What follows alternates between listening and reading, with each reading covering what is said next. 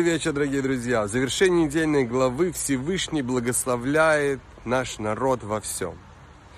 Он дает нам указания, как нам жить. Он дает нам законы Тора, по которым мы можем существовать в этом мире.